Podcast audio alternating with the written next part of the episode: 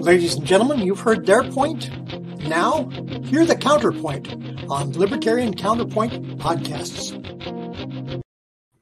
And thank you for joining us this evening. We have a special conversation with my friend and colleague, Oscar Herrera. Oscar, last time we got to talk to you was it was almost a year ago now, wasn't it? And we were kind of in the dog days of that campaign. And you are now a seasoned politician because you had what, a three year, it was almost a three year campaign, wasn't it? Um, a little over two. Uh, uh, yeah, no. I mean, I thought about it for a long time, but no, I was not in the running for that long. no, once you start consider, I consider when once you start seriously thinking about it, it becomes a weight on your head, and that's when I start. Yeah. So whenever you start thinking about it, yeah. that's when I that's when I personally start the clock. So, yeah. so, well, so my clock is a little bit longer than other people's. You know, I don't wait for the paperwork. I wait when you start mentally working on yourself because that's when the weight starts to hit you. Yeah, and that would say a good two and a half years then. So a good two and a half year run. That's that's a long time. Mine was about a year. You know, I because I did kind of the short one. No one else was running against my opponent, and so we did a quick write-in campaign. You know, slipped in the top two, and got to be on the the, the candidacy. Very few libertarians get to achieve their ultimate goal. You know, I got about 26% in a two person race. It's hard to know this year how well that is. you know, other libertarians in California got about 11%, but they were in a more difficult district than I was. So it's hard to know if I got, you know, the anti vote or, you know, it's just hard to know. So where'd you end up? I I got 3.2% of the vote, mm-hmm. which is which was the average across all Ohio uh, candidates, was above three point percent. Kind of wish the top of the ticket got three percent because that would have retained his ballot access. But whatever. I mean, we're we're not afraid of the work. mm-hmm. Yeah, clearly but, Oscar's Oscar's never been afraid of the work, and which brings us to actually my other point. I, you, you announced yesterday that you are you've joined the National Guard, the Ohio National Guard. Congratulations! Uh, you've always been a young man who looked like he wanted something, wanted to help his community for more than himself. And I think you know anything anybody does to kind of go down that path. I, I always you know the National Guard, military. Is I'm far too much of a hippie for that. So people who can actually do that, you know, I appreciate. You know, we need those kind of things. Yeah, it's something I've been wanting to do for years. Um, I tried when I was 17, 18, didn't pass the physical component of it. Uh, now that I'm a little bit older, wiser, not still young at heart and in age, but it was I mean, post election life kind of gives you some clarity too. Mm-hmm. And um, and then I was like, you know what?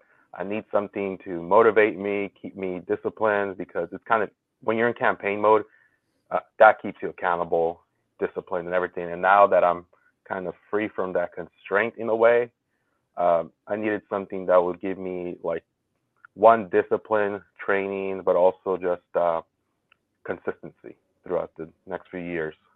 So, because when, like, I don't know for you, but like, there was stuff I had to do on a weekly basis on the campaign trail, and my mindset was so I have to do this on a Thursday, and mm-hmm. to the point where like now, let's say it's January now, there's my mindset's still there that I'm like. I could be at the gym and like, oh, I can't stay another half hour because I have to do this. I'm like, oh wait, that's over with. yeah, so well, that, have, that is that is true. The campaign the campaign trail is a it's a tough task, and mm-hmm. especially when you've been on it for a long time. Even you know, my I figure mine's short. I watched a lot of you guys, you know, out there working for these years, running the campaigns for literally years. I'm going, I don't know how y'all do it. You know, I really don't. So I appreciate you guys. It takes the the energy of youth. I don't know how people my age are out there running for for office. It's a physical and mental drain. And speaking of that mental drain, when the campaign was over and that weight was lifted, for me, it took a while for me to kind of readjust back to normal life. Did you have kind of that same problem? Yeah, I did. It was like the day of the election, I was very nervous. Uh, early numbers weren't good for me. So I was kind of, you beat yourself up because you're like, I could have done this, I could have done that, a little bit more effort. But at the end of the day, I just told myself, you know, I did the best I could. Uh, first campaign ever. Um, virtually no name recognition going in, obviously, uh, compared to my other two opponents who are a little bit more established in the community. And I'm just like, you know what, three percent, it's a start. It it's not the number I wanted, but it's a start for greater things.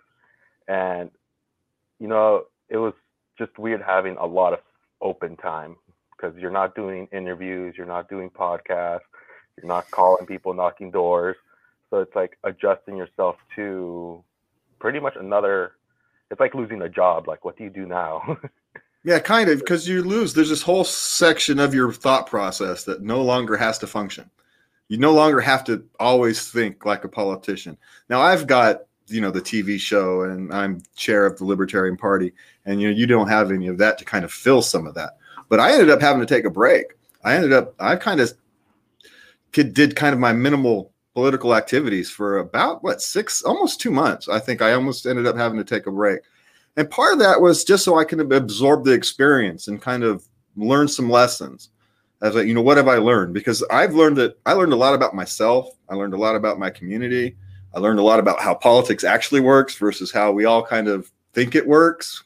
And, you know and and trying to kind of absorb all that and take your lessons. And so you can go back and you can talk to you know in our case fellow libertarians or your community and say well what have we learned? Like one of the things that struck me is that during my campaign my biggest issues that kind of resonated had nothing to do with the pandemic. It had nothing to do with with racial justice despite those being big huge issues. It was basics. It was transparency and accountability from from uh, bureaucracy and it was water issues. My, the single biggest issue I had was uh, basic issues with the water board and and issues with transparency, just wanting to know what's going on. Mm-hmm. And those were the two single biggest issues in my campaign. So, what did you kind of learn about something like that? Uh, I think on the campaign side, I learned that I need to needed to be more reliant on other people and just mm-hmm. have a little bit more hands-off approach. I, I'm very, I like to micromanage a lot. Like I like to have my input in every little thing. That's just how I am. Uh, but coming back, I'm like maybe I should have just trusted uh, the people in my campaign a little bit more on just like free, a little bit more free reign on some stuff. But uh, for next time, I'll remember that. Um, but like on the issue side, like um, it was very hard to like. I'm pre- I was the first libertarian a lot of people ran into. Mm-hmm. Uh, if you probably ran into that same uh, circumstances, they're like, "What's a libertarian?" and you do your best to explain. And in my um, public appearances, I would always do um, like, "Hey, my name's Oscar. I'm the libertarian candidate. Uh, if you don't know what a libertarian is, and I just ran out over key issues. Do you believe in economic prosperity? Yes. Do you believe in individual liberty? Yes. And just two or three other points. I'm like, all right, since all of you guys raised your hands, you're all libertarians now, and I look forward to your vote in November. and I got a like really good response to that. I got a few people from the Democrats and Republicans saying yes to my questions.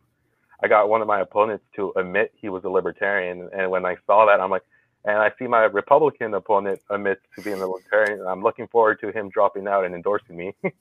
just a little little jab in there. Little place of fun. Yeah. Yeah. yeah. Just, just to like add some levity to the room. And well, especially like, this year, right? This year was yeah. so toxic. If we if libertarians had was. if libertarians couldn't be the adults in the room and have some fun and and you know be the non-toxic part of the environment, we were doing something wrong, right? If we kind of joined the toxic part of the politics, I think we were doing something wrong. That was actually for me one of the best parts of being about libertarian this last year is that for the most part we didn't take part in the toxic nature of the politics. It's not not saying we didn't participate in any because that would be a lie right? We did have some and we're human. You know we we get caught up in our emotions just like anybody else. And you have moments or days where you say things or you behave in ways where a week later you're going you know i yeah. probably should have approached that differently and as a and as a campaign when you're running a campaign that's very dangerous because i know i do i don't know if you saw i did videos often, three, four times a week, short five, ten minute videos. And I'd have a little thing, okay, I'm going to get up there and talk about something today.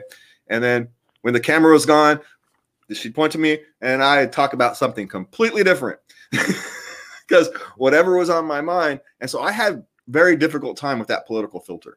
Now, luckily, I have the public access filter from you know my TV training, and so I keep everything kind of. I don't cross any boundaries. But someone who didn't have that public access TV training could end up in a trouble finding themselves. Did you find having to censor? It's not even censor is probably the wrong word. To manage your words more carefully. Oh, yeah. Was that was was was that a challenge for you?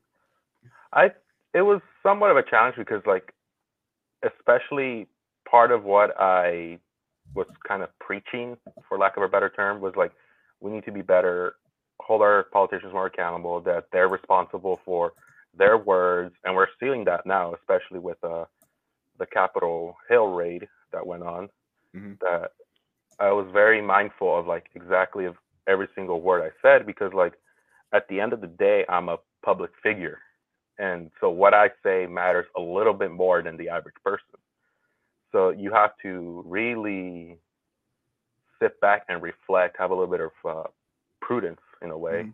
because your words do mean something and i didn't want anything to be taken the wrong way like any statements i wrote like i really meditated on uh, interviews like um, i hate that i wasn't as quick to say something but at the same time i was thinking how what's the best way i could say this because you don't want to give um, anyone any ammunition against you as well i mean so if people do have fault with what you say, if you're sure about it's the right thing, you could just say, what exactly do you have fault with? And if they can't say it, then you did your job. Now, sometimes people would say you could have said this a little bit better. There's always that, but or the people can disagree, but that's fine. Yeah. You know, honorable people can have honorable disagreements, right? Mm-hmm. You, you're not.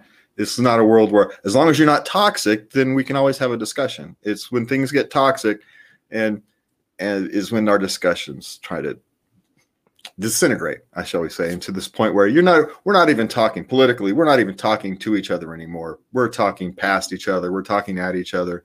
And as the third party candidates and anybody outside of the political system, it's you know, we're going to have to be the ones to say, you know what, we're just not going to participate in that. We're going to go over here, we're going to kind of do our thing the right way and just hope we attract people who are just getting tired of that. Because I don't think as libertarians, green parties, peace and freedom party, regardless of what your politicians are, what, what your political policies are, is this toxic nature, this nature where we we are so afraid of what our fellow Americans are going to do, we no longer talk to them to find out what they actually want to do. We kind of create this sense of, of what we think they want to do. And I was I was watching uh, Jordan Peterson lecture the other day, one of his old class lectures. I mean, the literally two hour long uh, psychology class. And he was talking about how instinctively what we like to do is, as people, is we like to take someone's argument and we create the weakest version of it as possible.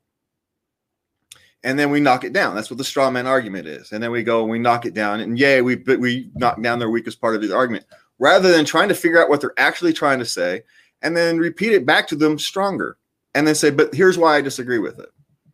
Mm-hmm. So instead of fighting the weakest version of their argument, we're fighting the best version of their argument. And one of the ways I've tried to do that in my campaign is rather than talk libertarians, we like to talk a lot about localism, right?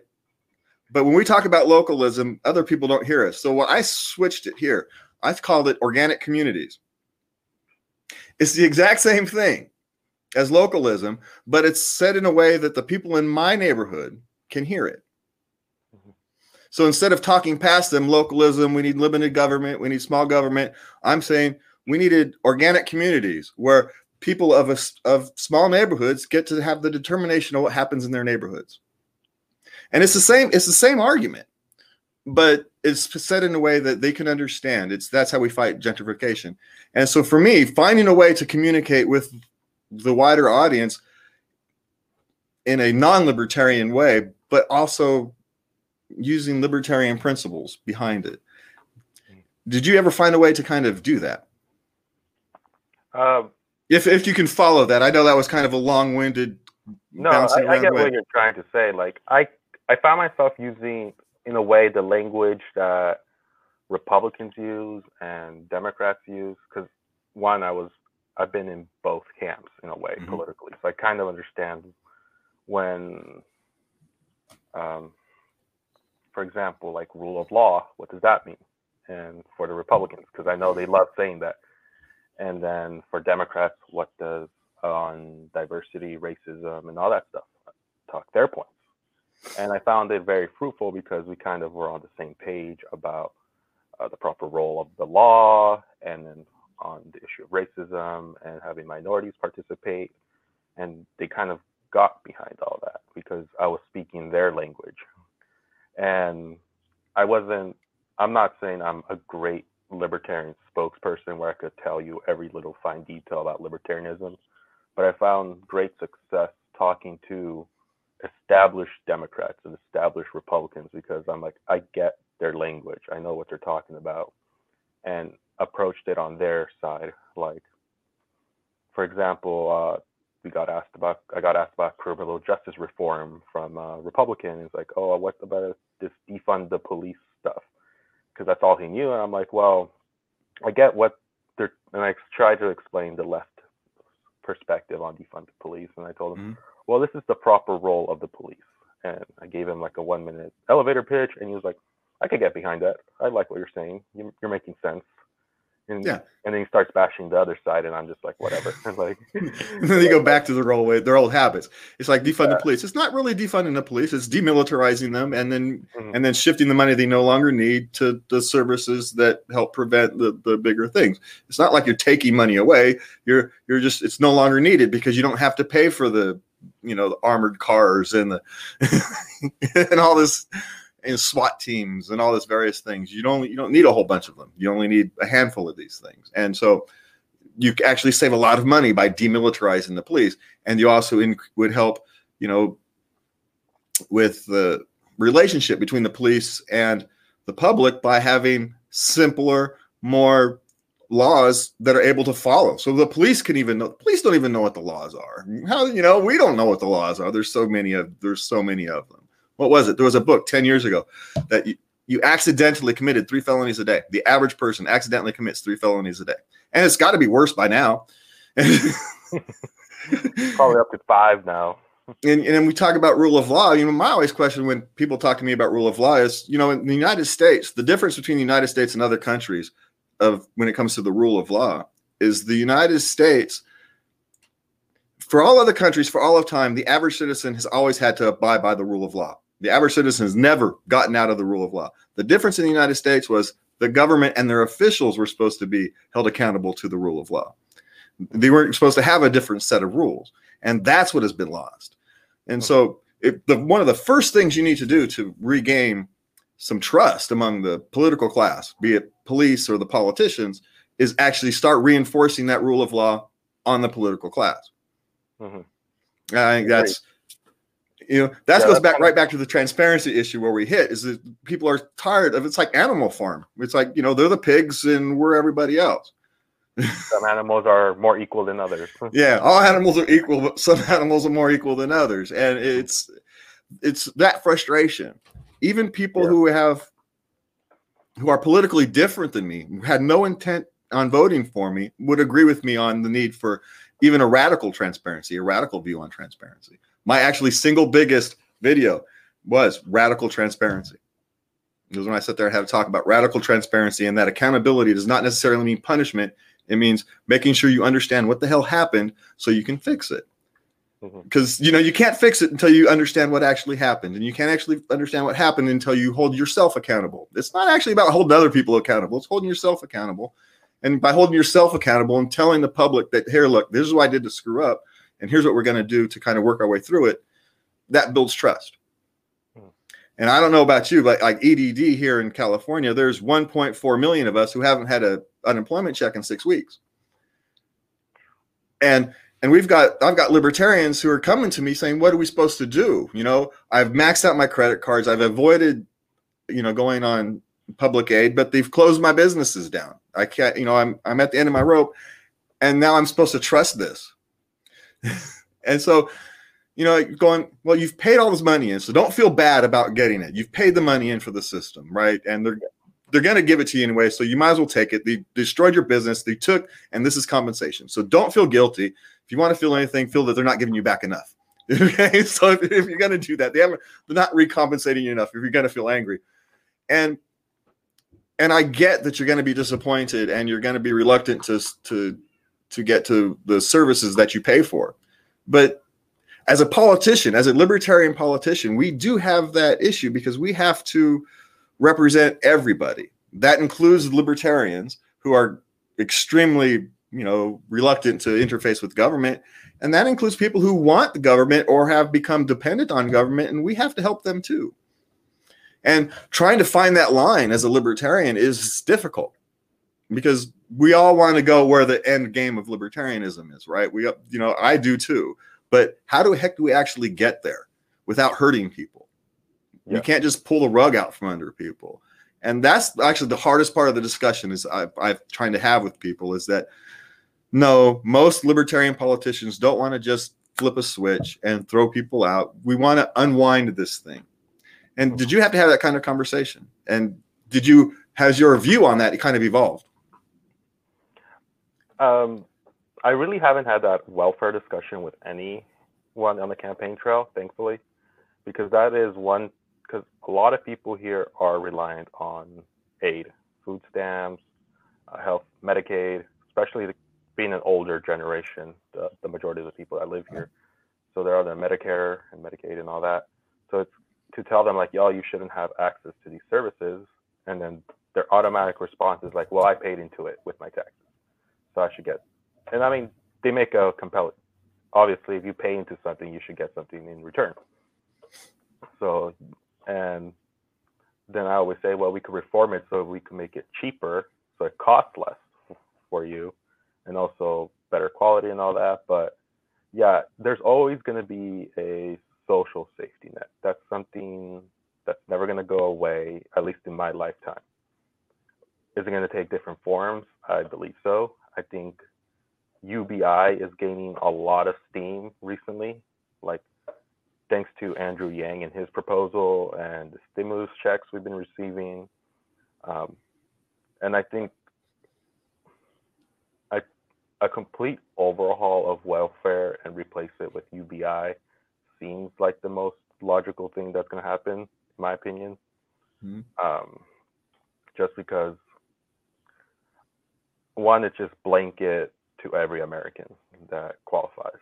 Just like here's one check a month, boom, versus all these hoops and ladders, different levels of of monetary uh, aid that people are getting. Some people get like let's say two hundred dollars a month, others get like a thousand dollars a month, and so just blanket, let's say twelve hundred. Yeah, it simplifies the process, right? If you're gonna do it, make it simple. You know, it's like oh, and then kind of I always found it in a way odd and kind of infuriating that the more kids you have, the more aid you get. So it kind of encourages that. And people are gonna say like you sound like a conservative when you say that. Like you just don't want to feed all these kids. And I'm like, yes. I mean, some people have kids that they can't feed and whatever, but we should also not encourage just popping out babies so you can receive more money. yeah, it's that competing morality thing, right? You've got yeah. this thing you want to help people, and you don't really have a problem with it, but at the same time, you can see the the potential moral hazard and how often it happens actually happens. It's hard to know, but you can yeah. see that potential moral hazard, and so it's just you're going sitting there going, "Eh," you know, you really don't know what to do about it. It's it's that that competing morality. It, that and here in for some strange reason that came up with a lot in my campaign is is how do we deal with these competing moralities? Whether it was cps you're dealing with you know cps because you've got cps becomes abusive and incompetent at the same time. And so how do you deal with that? And that's actually one of the most difficult things is there's no good answer there's literally no good answer in dealing with like child protection services because you do need some form of child protection services and they do have a history of becoming abusive. How the heck do you, how do you heck do you resolve those two? And yeah. you know, it's there's no there's literally no good answer. I know people who work inside of CPS. I've kind of been on both sides of the of the issues. I've seen, you know, all sides, literally all sides of that issue. And so I'm going, there's no good answer. And I'm sitting here trying to talk to people, you know, talk to voters about it and be honest with them and say, look, there's no good answer. All we can really do is put the best policies in place and make sure that we mind those policies to a T and adjust them as needed. And, you know, that's really all we can do. And keep an eye on it because you can't even have transparency in CPS because you're dealing with children and families. And so the oversight has to be done a level above. And so it makes it even harder to oversight, but there's no other way to do it. And so when we think all this way through, and what I found is that people were happy I was willing to have the difficult conversation. Even though I didn't have any answers for them, they were happy I was I was willing to sit there and say, look, here's the problems we're facing. And here's why this is so difficult to get answers for because there's no freaking good answers. And if anybody tries to tell you there's a silver bullet answer, they're lying to you. And and you go through and here's the problems. And just being willing to tell people what the real problems were and that there was no good solution, they were actually, I wasn't going to say happy about it, but they were satisfied. Mm-hmm. And well, the competing morality is the hardest thing because it's like, it's at the end of the day, it's like what I do in those situations, like what causes the least amount of harm. And because at the end of the day, that's what libertarians are about the least amount of harm on the individual. And on CPS, like, yeah, I, I've I have activist friends on Facebook that are very in tune to the CPS, all these reforms and everything. You're like, oh man, there's these horror stories after horror stories, and you're like, yeah, maybe it would be good to abolish it. And then you see horror stories that that happens to children, and you're like, yeah, we do need some mechanism in place to protect them, uh, to protect our families, the most vulnerable in our society, and all that. Yeah, I've been reading a book. Um, for those of you who might be interested, it's the foster care handbook. Oh man, I'll have to put the link in the thing. And the author, she went through the foster care system and she wishes she was been pulled out of her family sooner. And we can't ignore that experience either. And so there's the, the reality is both things can be true. And how do we solve this problem? And that's the tough thing for politicians. And I think that's where the area where libertarians can live. If we want to make some, if libertarians really want to make some, make some hay, you know, you got to go where no one else is working. It's kind of like the money ball of politics. Okay? Don't do what everybody else is doing. Do what they're not doing. And so if they're not being open, honest, and having real discussions, then we need to sit there and be open, honest, and having real discussions. If they're being toxic, we need to be loving. If you know, and luckily that's our nature anyway. We don't want to be toxic. We don't like that. I mean, yeah, okay, we've got our, you know, our uh, edge lords and whatever they want to call themselves. Yeah, we, we got a or characters. you know, we've got the group, but for the most part, they're just out for laughs. They're not actually out being toxic. Now, you can say it reaches a toxic level, but for the most part, they're just out for laughs. But yeah, I, I think the LP, from what I've seen, especially in like the last two years, has been really good at accountability and keeping everyone in check. Uh, especially seeing how much more high profile we're becoming, especially in the wake of the 16 election. And I think partly is because of the leadership we've experienced with uh, Joe Bishop Henchman and the likes of them. Such we have a good LNC, and I've been noticing a better. Uh, there obviously there's always going to be toxicity, but like it's better handled now. It's not. There's no risk of it getting out and affecting our public perception as much as I say other years but we've been pretty good at managing all that. Uh, a lot more responsibility. I think people are starting to get the weight of what a political party can be, so they're kind of restraining themselves from being those edge lords and detriments to the party. Yeah. Well, the more of us that run for office, the more of us who become politicians rather than activists. I mm-hmm. think it it becomes the party will become more of a political party. I've always said, you know, that we have the United States, not just the libertarians, has an activist problem. Is activists drive far too much of the conversation, which driving the conversation is kind of one thing, but they drive far too much of the policy. Like here in California, activists essentially run the state. You know, Democrat activists, they run the state. It's not Democrat politicians that run the state, it's the activists that run the state. And that's a problem because politicians, by their nature, they think about all the various competing moralities and whether they may land on one side or the other more often. You know, they're actually taking the time to comp to contemplate it. Uh, mm-hmm. Activists, they don't think about it. They think about whatever they're activating about, and you know, anything else kind of becomes secondary.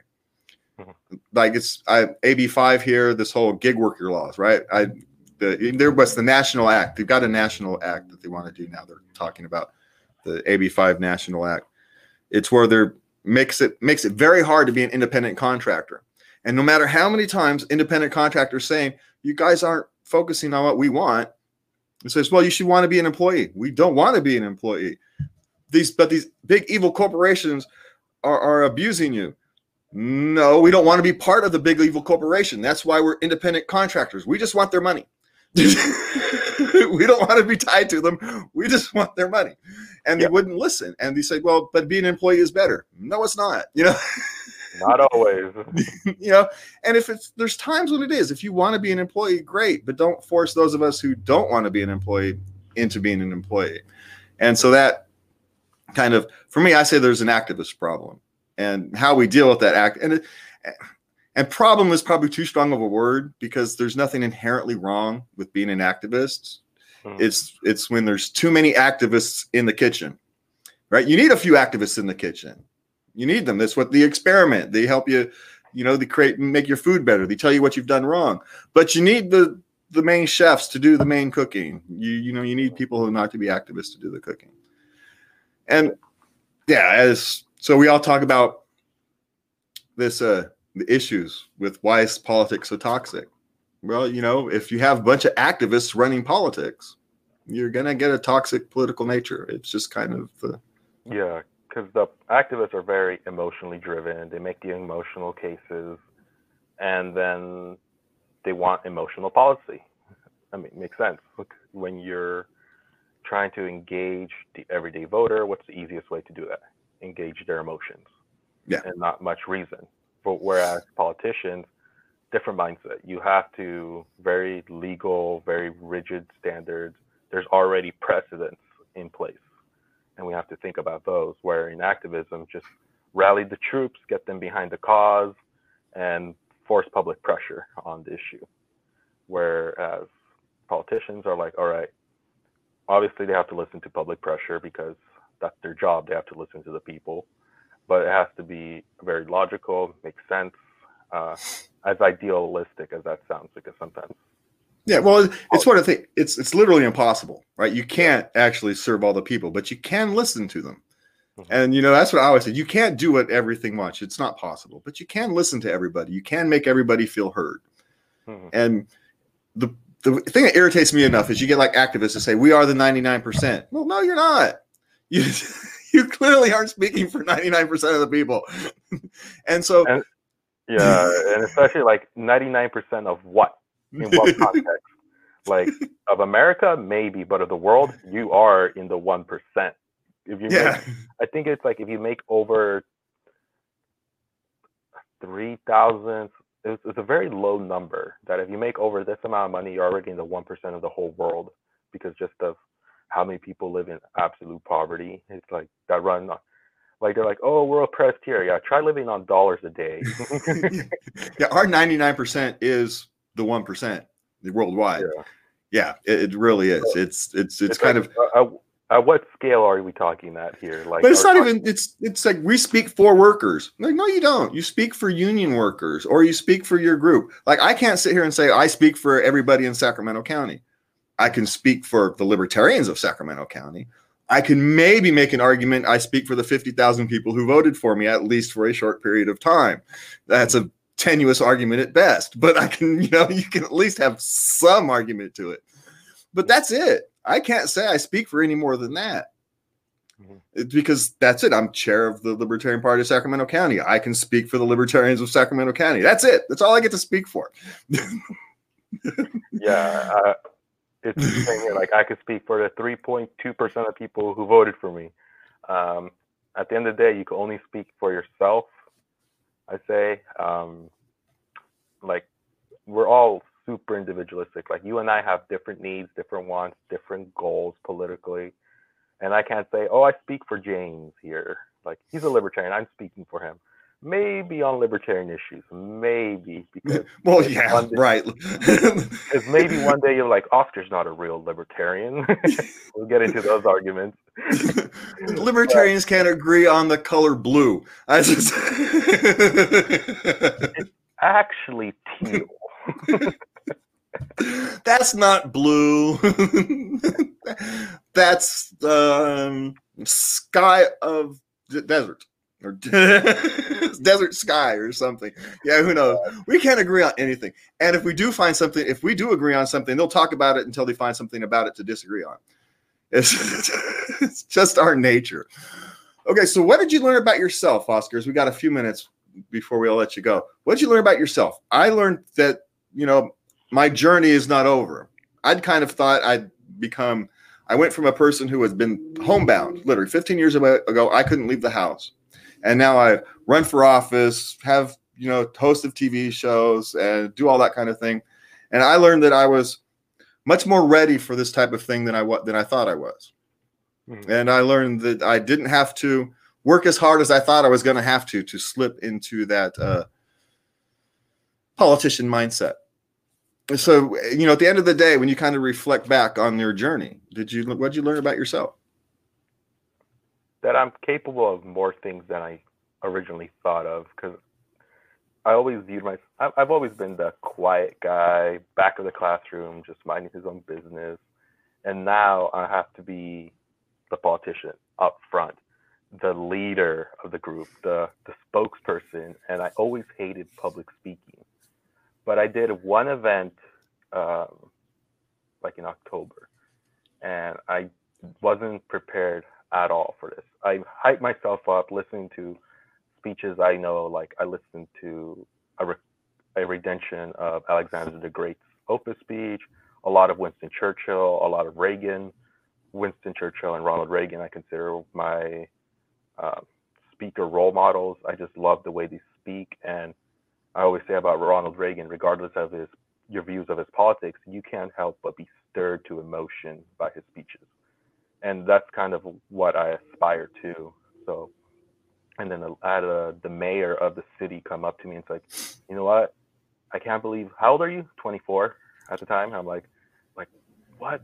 24, and you're already out speaking all these people who've been in politics for like years and decades, and I realized then that that I was finding my voice, uh, my passion, what I was good at, and that was public speaking, something I always hated. So I was like, well, I overcame some fears in that regard, uh, not to be afraid to put my voice out there, not to be afraid to take charge, take lead. Um, that I actually am capable of change in whatever capacity.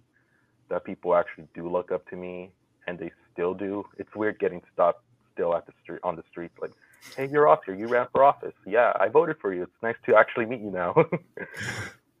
so it's not to be afraid uh, that I am capable of these things to um, be out there, be not so afraid of taking the charge and standing up. And really, the big thing was just finding my voice and utilizing it. And I don't think this is gonna be the last time I run for office. I'll probably give it another four years, take a good break. take a break. Consider make you you know yeah no that's it's you. No, go ahead, really, please. And, oh, and really establish myself as a presence in some way or form in the community. Obviously, still comment on political happenings in Ohio and the community, and maybe go again in four years for state rep. I think that's a it was a good start, and I think it is still remains a good start for politics. Next time I run, I'll be closer to 30, so a little bit more realistic of an age for a state representative than 24. Even though there's the next youngest one is 25, I believe. So if I won, I would have been the youngest person there, but that's behind me now. Yeah, well, it's but, a great uh, learning experience, right? Yeah, yeah, it definitely is. Um, I think it just it really brought me out of this little shell I was in, and I'm happy it did because now I'm just like looking back to life before the election. I'm like, yeah, I can't return to that. I like this a little bit too much, not in a narcissistic like I love the attention way, but we all love the attention anyway. but it's more like I I enjoy talking to voters, engaging with people, seeing what they're about and what mm. matters to them. Yeah. Well, you're a different Oscar now. Yeah. You're you're a, a, vastly different Oscar. You've kind of gone through an experience that you carried a weight for an extended period of time. It's not like you did it for a few months. You carried a, a, a weight for an extended period of time. You learned a lot from it, and you became a a solid member of your community, a leader in your community, if you want to use that, you know, leader or representative. I prefer the term representative rather than leader, but you've become a representative of your community. And, you know, that's something that's there's weight to that. There's what, what's the word? Gravitas to that. you mm-hmm. you're no longer Oscar Herrera, the young kid. You're Oscar Herrera, the accomplished man. And I think that's a, you know, I, you should be applauded. I applaud any young person. At, at 24 year old, I was raising kids and you know working three jobs. So you know it is what it is. It's its own burden, right? and so you took a different burden as trying to you know make your community better. And mm-hmm. if you had something to give to young people in their early 20s who are out watching what's going on in the world today, regardless of their politics, whatever their politics is, what, what kind of advice would you maybe give them if they're considering you know, diving more into their politics? So, like, I just say go for it. Don't be afraid. I mean, I was very afraid at the start of it, but you find some courage in the midst of it and just take that first step because after that, it just snowballs. Is there going to be moments when you feel like giving up? Of course. There's been moments in my, like two or three times in my campaign that I seriously considered dropping out, but I already committed to it and I was like, you know, there's people who invested in this, and I don't want to let them down, and I don't want to let myself down. Uh, but yeah, anyone, because I got involved in politics when I was 17, um, help campaigns, not just get get to it, get to work. There's always something. Um, that's pretty much all I have to say. Because yeah, well, the, there's value in the experience. If yeah. nothing else, there's value in the experience, and you know, for me, it's there's nothing to be afraid of and the worst thing that can happen is you can say something stupid and destroy your political career. That's literally the worst thing that can happen. And so, you know, but then you could bounce back. yeah, that, and if you're young, you can bounce back from that. You know, if you're old like me, it, you know, it ends your career because I'm 50 and there's no time to bounce back. But if you're young, you can bounce back. You can rebuild it. Hmm. And so, but even if even if you're old and 50 like me, there's nothing to be afraid of. I don't have a political career, so if I say something stupid and destroy my political career, I didn't have one. And so there's, you know, you didn't have one before.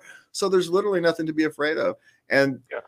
your engagement can only help you and your community. And so I think if there's a lesson to be learned from uh from my run for office, it's that it's good for yourself and anything that's good for yourself ultimately becomes good for your family and your community. And you know, anytime you can learn, mm-hmm. learn something. Um, now, one more question. Is there anything about the game of politics that surprised you? I was surprised at how bad the grift was in in, in politics. Like my I I spent three thousand four hundred dollars, something like that. My opponent raised nine hundred grand, didn't have to spend any of it. I think that was six hundred grand. Sorry, nine hundred was a guy I was helping out, and didn't have to spend a dime because you know he's an incumbent, name recognition, and all that. And so you're going, why are we raising money? Why are people donating money to a candidate that doesn't need any? And so you know, I learned a lot about grift in kind of in tracking down how that thing works. What did you learn about well, anything? thing about grift, it's like there are some people who were attaching themselves to mostly on the Republican side, uh, but everyone was attaching themselves to like the bigger leagues, like like like oh this person's attached to this like Trump or Biden. They're just attaching themselves to bigger names because obviously that it, it helps out a lot, but also uh, how well connected everyone is. Like Democrats, Republicans are like they, they love to play the theater. They're against each other, but going to these events, they're buddy buddy. It's like I knew that going in, but just like they were talking to each other like they knew each other for years. And obviously, smaller towns you do, but it's just like re- once the curtain's gone, every curtain's closed, behind the stage, everyone's buddy buddy, and I just like yeah. it surprised me how but like friendly everyone is. There was like like they were sparring on stage, but come back, they were giving each other high hugs, high fives, hey, good to see you, Bill, and all that. and I'm just like, oh my god, and, and like.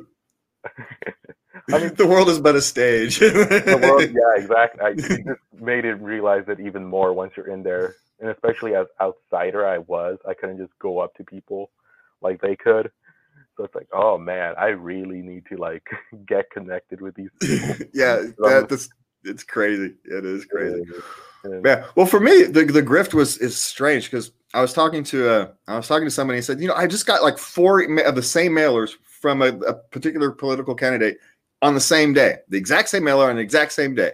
So, said, well, why are you wasting money? You know, from a marketing perspective, the way they do mailers and all this stuff doesn't make any sense. Yeah. It doesn't make it. You're, you're literally throwing money away. So why would you be throwing money away? Ah, well, wait a minute. You're paying a printer. That printer has a get, and that same printer probably does a lot of printing for the does a lot of printing for that particular party in the area. Mm-hmm. Then that printer gives campaign contributions back to the party or their camp. It's all a big grift. And it's not even a deliberate grift. A lot of it's an accidental grift. You end up accidentally getting loyalty to a politician or party because they give you legitimate business. Like, you know, it's a legitimate printing business. Maybe you're a lean Democrat anyway, but after five, six years of being the printer for that particular party, well, you've now got an economic incentive to help that party. Mm-hmm. And you know, there's nothing wrong with it, but it's it's kind of an unintentional grift. It's unintentional corruption, and it, it leads to this kind of weird structure that we've got now. And quite frankly, I don't have the slightest idea what to do about it. I just, just I'm sitting there, I'm looking at it, I'm going, this is ugly. Mm-hmm. This is really ugly. It's, it struck me as the same way as you know that candidate handbook you get when you know you get as here's your handbook to run for candidate to run for office yeah, just like your three year plan, your two year plan, whatever it is. Like every single candidate gets that, unless you're like me who run in the short term.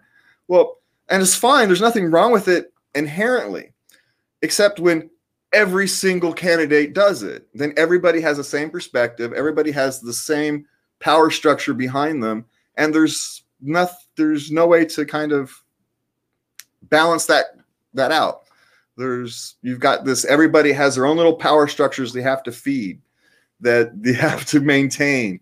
And that power structure itself has their own power structures to feed and maintain. And it's just this one big whole ugly grift that i don't have the slightest idea what to do about. You know and how do we unwind that? No i don't know. It's not a question oscar. That's just a statement. It's just my rant for the day.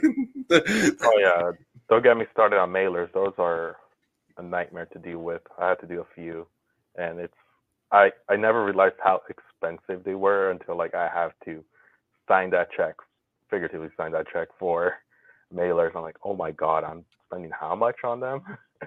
and then seeing how many I got uh, throughout the campaign from like the Republicans, and I'm like, you know, I'm not voting for you guys. At least some of you guys, because like county level stuff, I met the candidates and I agreed with them. So it's like I'm getting all these Trump campaigns, Biden stuff.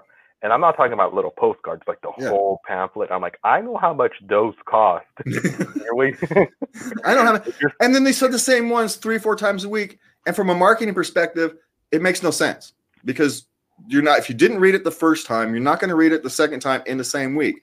If you send it once every 10 days, maybe because then you can see it and someone will pick it up. But if you're sending it three, four times a week, they're just throwing it away. It does from a marketing perspective, it's a literally a waste of money. So the question is, and they know it because if I know it, they know it.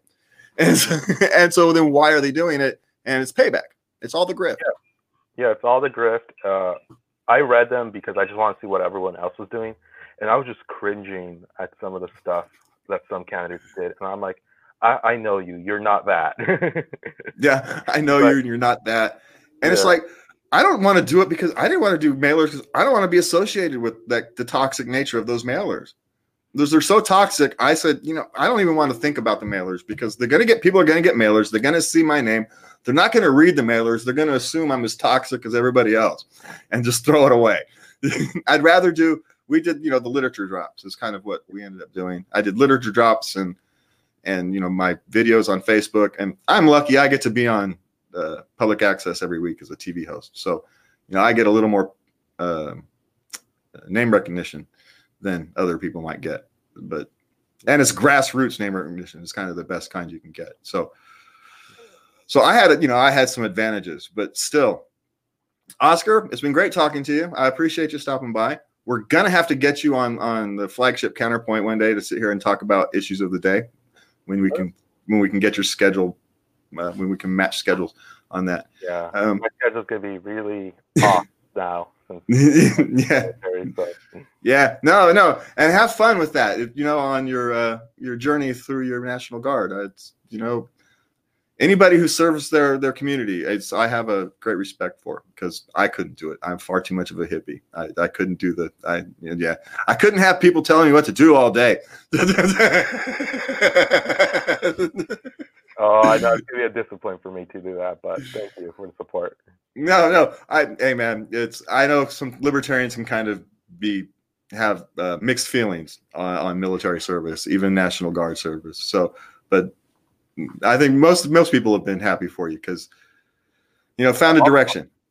Yeah, everyone's been supportive so far. So uh, that's good. And if anybody's not supportive, send them my way. I'll take care of them for you.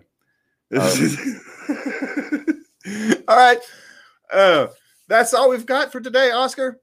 Thank you for joining us. Um, you can catch us at, oh, let me get these things up. I completely forgot about banners. I was so interested in our conversation. You can catch us at libertariancounterpoint.com. You can catch the normal podcast at Anchor FM slash Libertarian Counterpoint and the Facebook slash the Libertarian Counterpoint. I don't know why we had to do that. So it is. Oscar, it's been great talking to you. For everybody else, thanks for listening. And please remember to love everybody.